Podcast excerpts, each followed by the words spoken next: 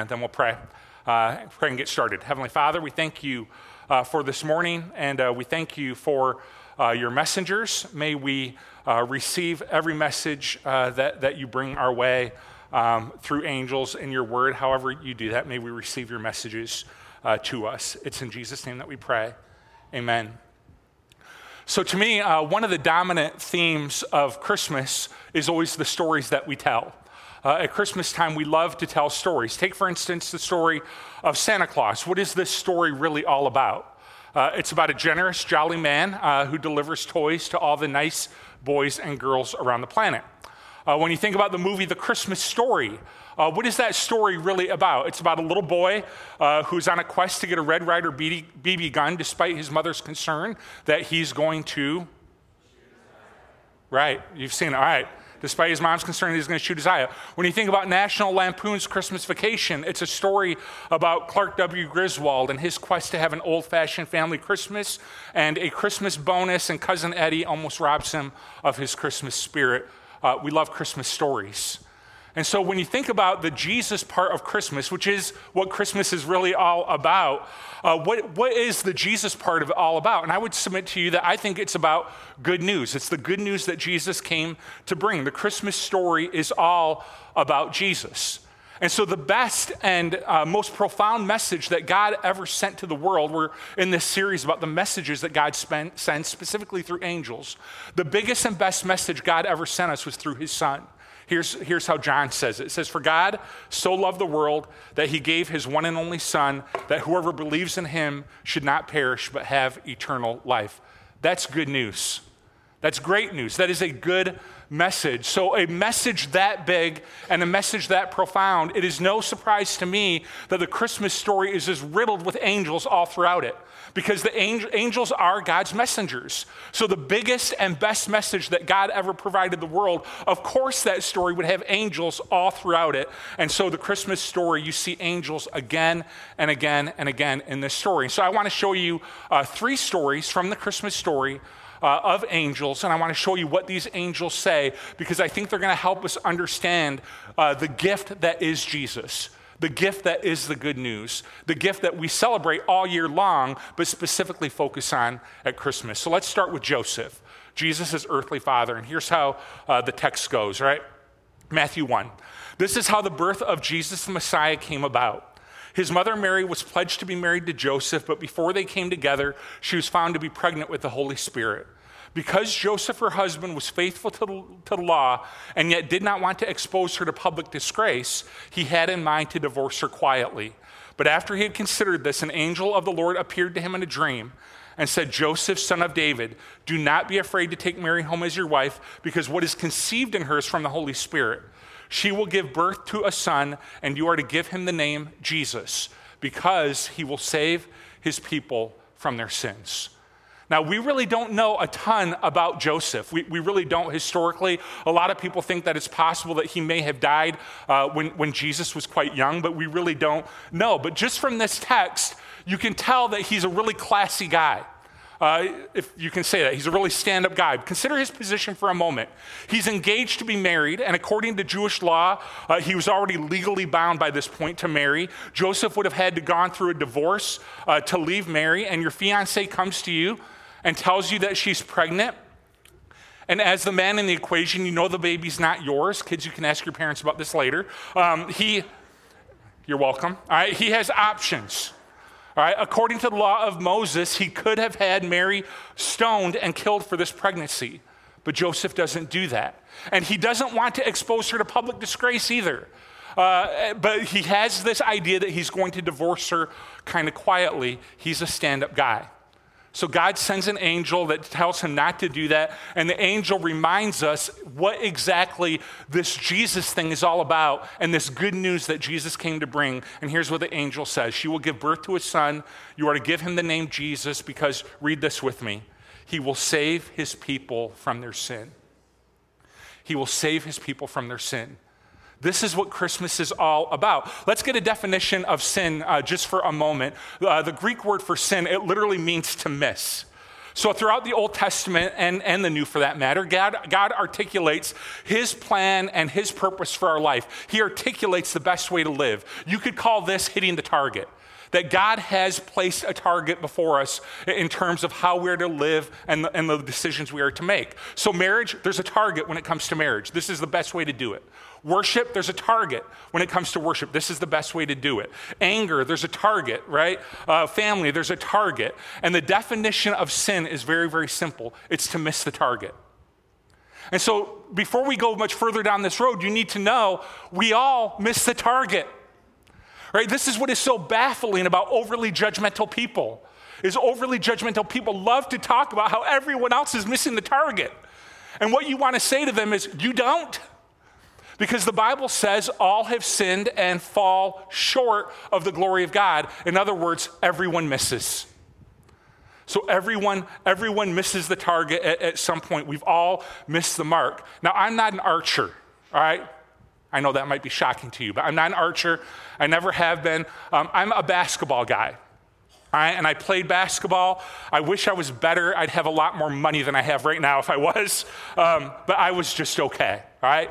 Uh, my claim to fame in basketball was, was for my college team, a Christian college up in Michigan. Uh, I led the league that the, the year that I played. I led the league in block shots. Right? I was good defensively. I was not good offensively. And so I remember on one occasion, our team was down by two. Uh, a few seconds left, we had the ball, and this was not supposed to happen, but it did. Someone passed me the ball. Now, we all knew that I wasn't supposed to get the ball. The coach covered it in the team huddle, right? I was not supposed to get the ball, but somebody made the mistake of passing me the ball. I was immediately fouled, right? No seconds left on the clock. I was fouled. We're down by two. I have to hit both shots uh, in order for us to go into overtime, and I missed the first shot. All right? Because I'm 6'9, I'm terrible at free throws. It was Shaq a hack before Shaq. All right? So um, the cost of that miss, the price of that miss, was we lost the game. So the Bible says there, when you miss the mark, and we all miss the mark, the Bible says there's a cost for missing the mark, and the cost is death. The wages of sin is death. The wages of the miss is death. That God is holy and righteous and perfect. His standard is bullseye. We've all missed. And so, what that means when the Bible talks about death, it's talking about, A, first of all, separation from God, because God is holy, perfect, and righteous, and we, we are not. But it's also a separation from the life that God has in store for us. He has that bullseye for a reason. He knows the best way to live. And so when we miss it, we miss out on the life that God has in store for us. When we miss it with marriage, when we miss it with finances, when we miss it in, in, our family, we're missing out on the life God has in store for us. But what the angel declares is equally true. The wages of sin is death, but the angel says Jesus will save his people from their sins. And that's exactly what Jesus did on a spiritual level, the cost of my miss is death. On a spiritual level, Jesus went to the cross and he died.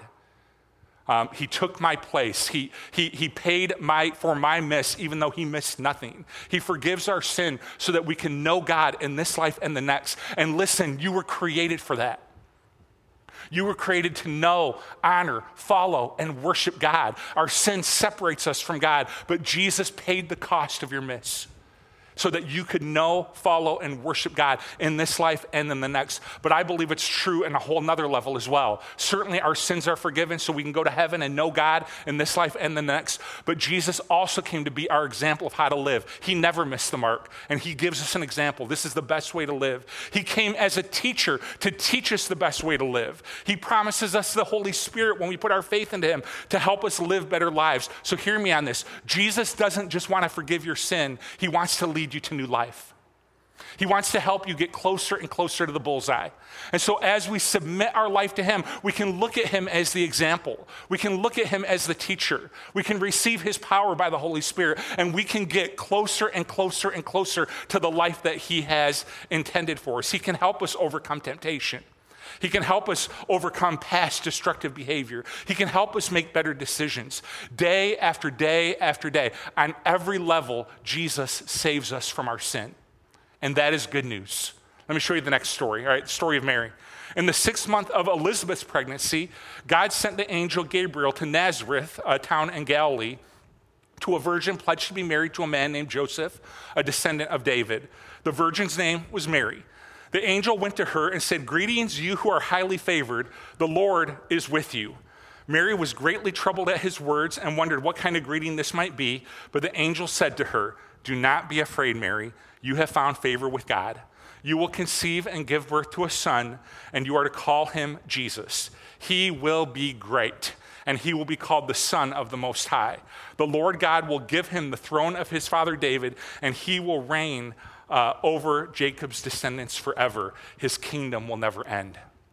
So, when the angel appears to Joseph, the angel talks about how Jesus will forgive us from our sins. The angel declares to Mary, in addition to our sins being forgiven, the angel declares the kingdom of Jesus. Right? You probably notice the kingdom language throughout the text there that David, uh, that, that Jesus will come from the line of his father David. David is considered to be one of, if not the greatest kings in Israel's history, and there was a belief that the ultimate Messiah of the world would someday come from the line of David. And if you ever wonder, if you go to read the Christmas story, you might come across Matthew 1, the genealogy, and you're like, what is the point of this? Well, Matthew was written to a Jewish audience, and the point of that is to prove to you that Jesus came from the line line of David. That's why Matthew 1's in there, all right? So, so Jesus came from the line of David. He is the ultimate Messiah, and he came to establish a kingdom.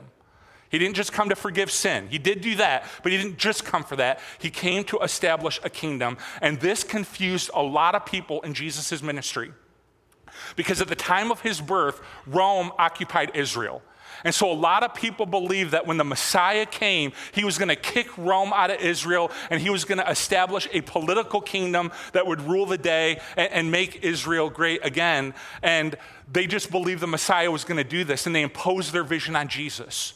But Jesus didn't come to establish that kind of kingdom. He came to establish a kingdom that was bigger and better than any of that the kingdom of God. And so we don't use this word establishing a kingdom very much anymore, right? You know, I don't, you know, say to my family, let me explain to you how I want to establish my kingdom in our family, right? We, we don't talk that way, but everybody is establishing a kingdom. You can especially hear this in little kids sometimes. Have you ever heard? Uh, I, we've got a seven year old. And so our seven year old loves to talk about what his kingdom is going to be like when he no longer has to obey mom and dad, right? He loves to talk about this. He's, and he talks about stuff like, I'm going to eat as much candy as I want.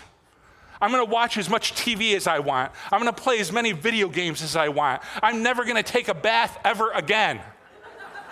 right? It's like, well, you're never going to get married then. So, I, you know, but and then the older you get, the more you realize your parents were pretty smart and you do things exactly the way they told you to do them.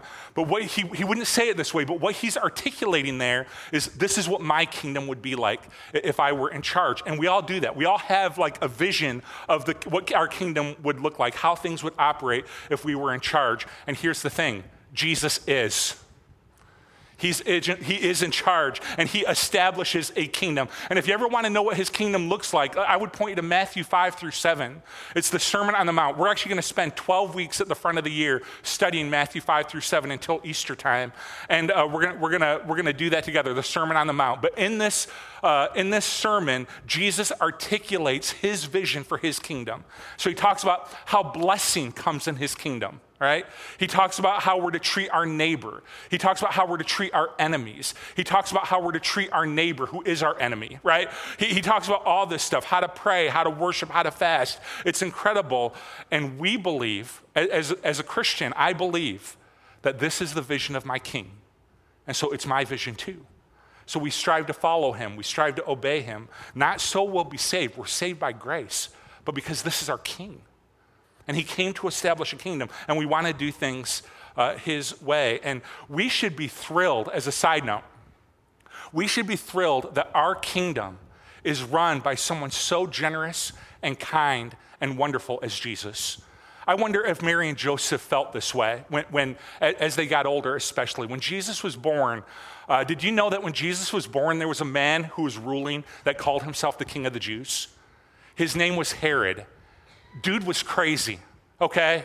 He was absolutely crazy. He called himself the king of the Jews. Uh, he was kind of a puppet king for Rome. Rome put him in place, and uh, Herod just kind of oversaw the province, and uh, he called himself the king of the Jews. Well, one day, some wise men, wise guys, I was going to say, wise men come through, uh, came through, and they go to Herod and say, hey, we're looking for the king of the Jews, the one that's been born king of the Jews. And the text says that Herod was greatly disturbed. I bet he was, because he was the king of the Jews. And so he said, Why don't you tell me where this king has been born, born and then I too can go and worship him? And the Magi, the, the wise men, are kind of warned in a dream uh, not to do that. And when Herod realizes, this is just kind of how crazy this guy was. When he realizes he's been outwitted, he concocts this maniacal plan to kill all the baby boys in that region that were two years old and, and younger to try to kill off the new king of the Jews.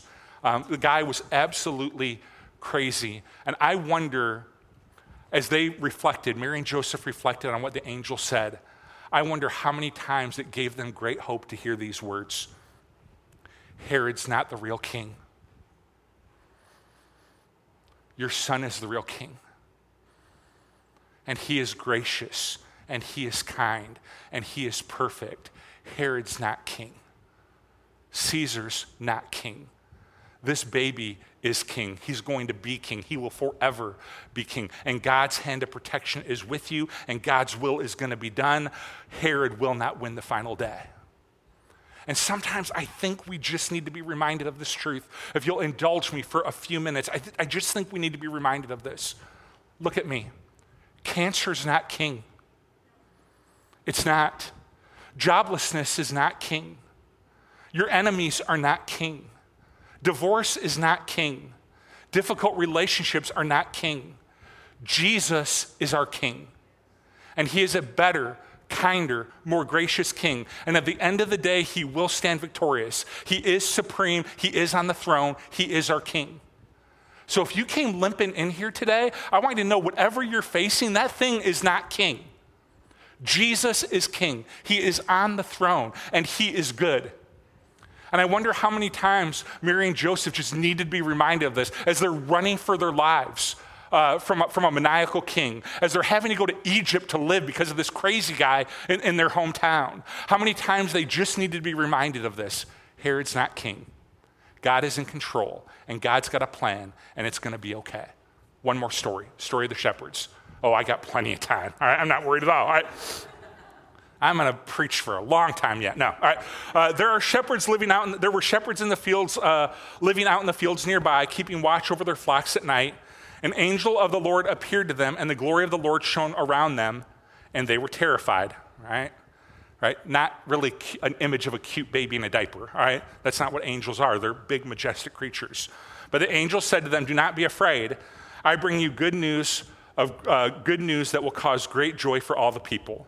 Today, in the town of David, a Savior has been born to you. He is Messiah the Lord. So you see the first two things we've talked about there. A, a Savior's been born to you. He's the, he's the King, He's the Lord.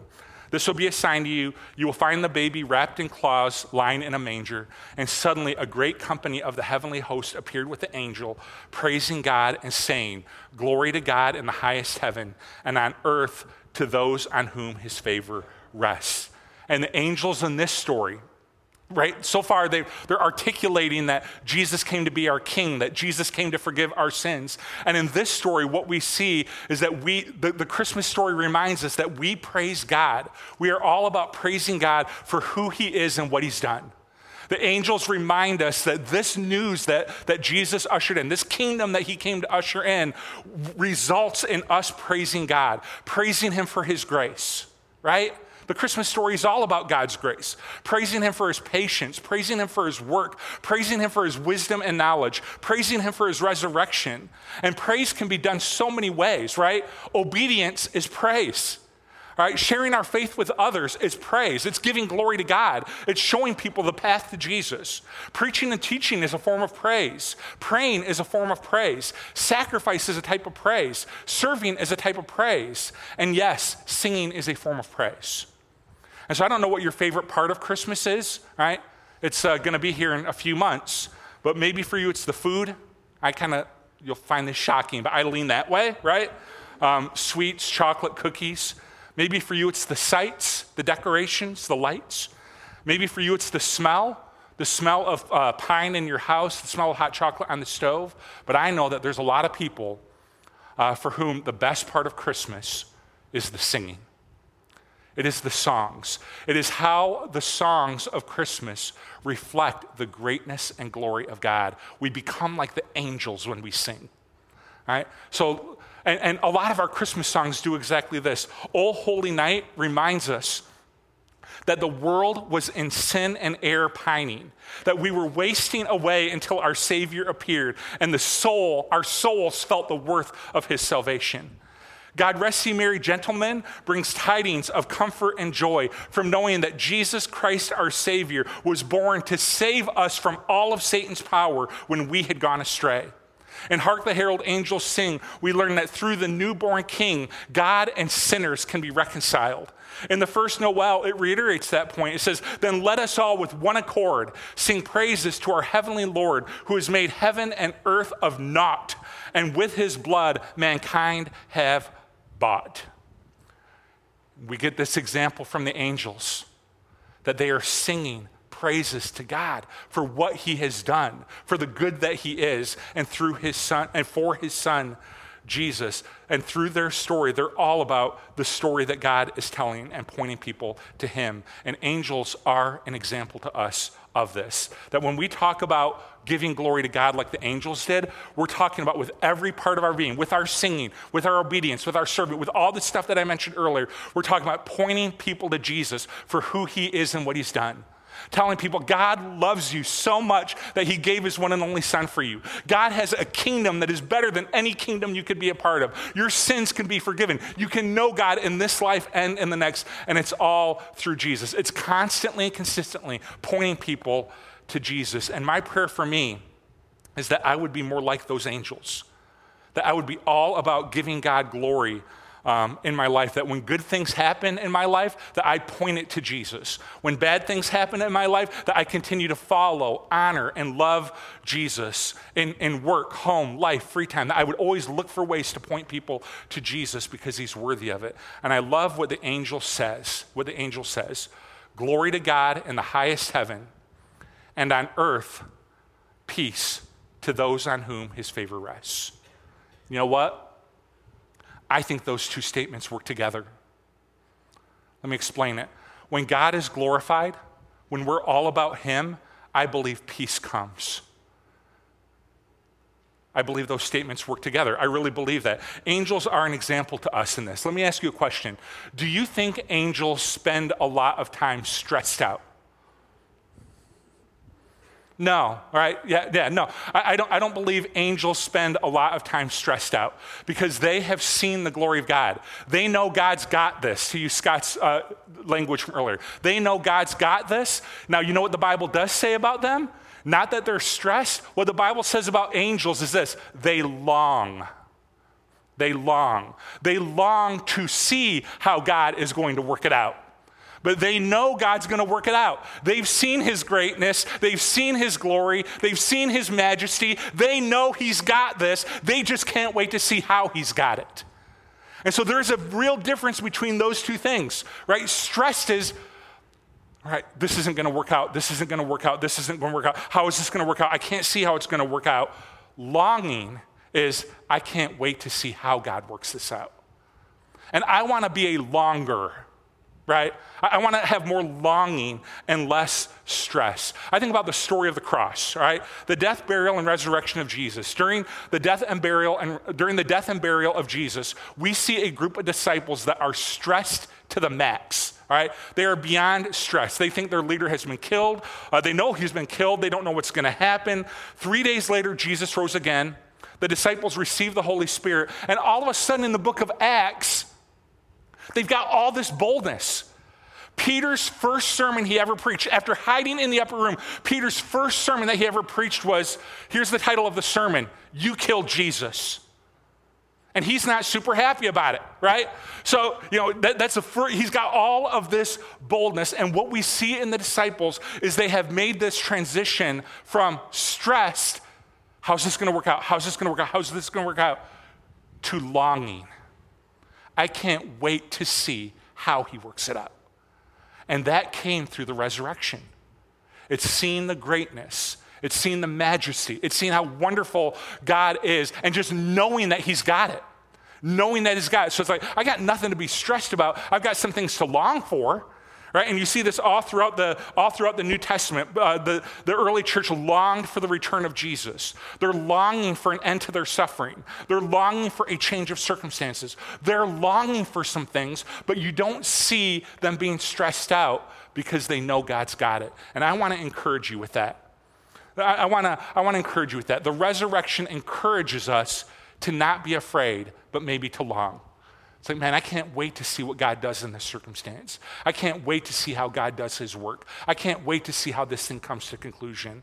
It's a longing, not a, a stress. And, and I want to make that movement. May the same be true of us. May this morning we leave behind our stress. You know, angels aren't stressed because they've seen the glory of God. They know God's got it.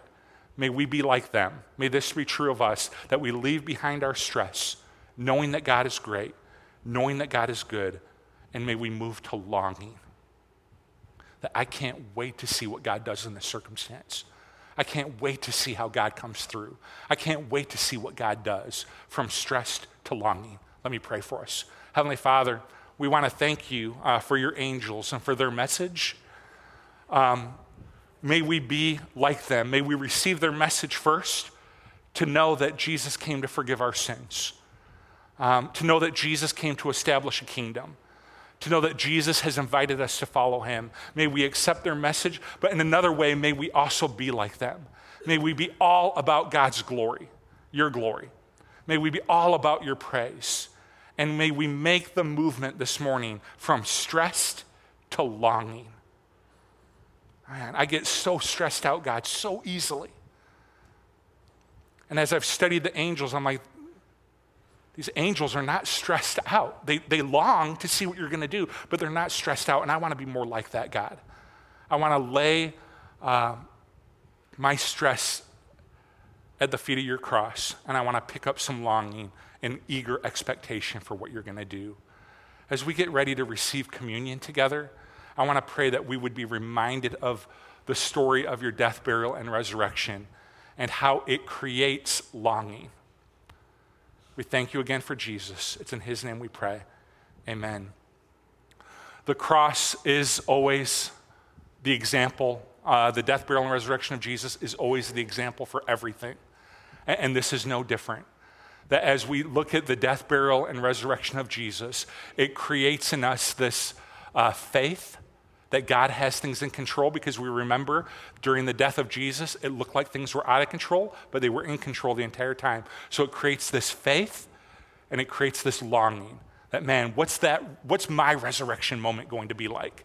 How is God going to bring about all things work together for the love, for the good of those who love God and are called according to purpose? What is that resurrection moment going to be like? And this moment that we receive communion together reminds us that this is how God works right? This is what God does. He brings about resurrection out of very difficult circumstances.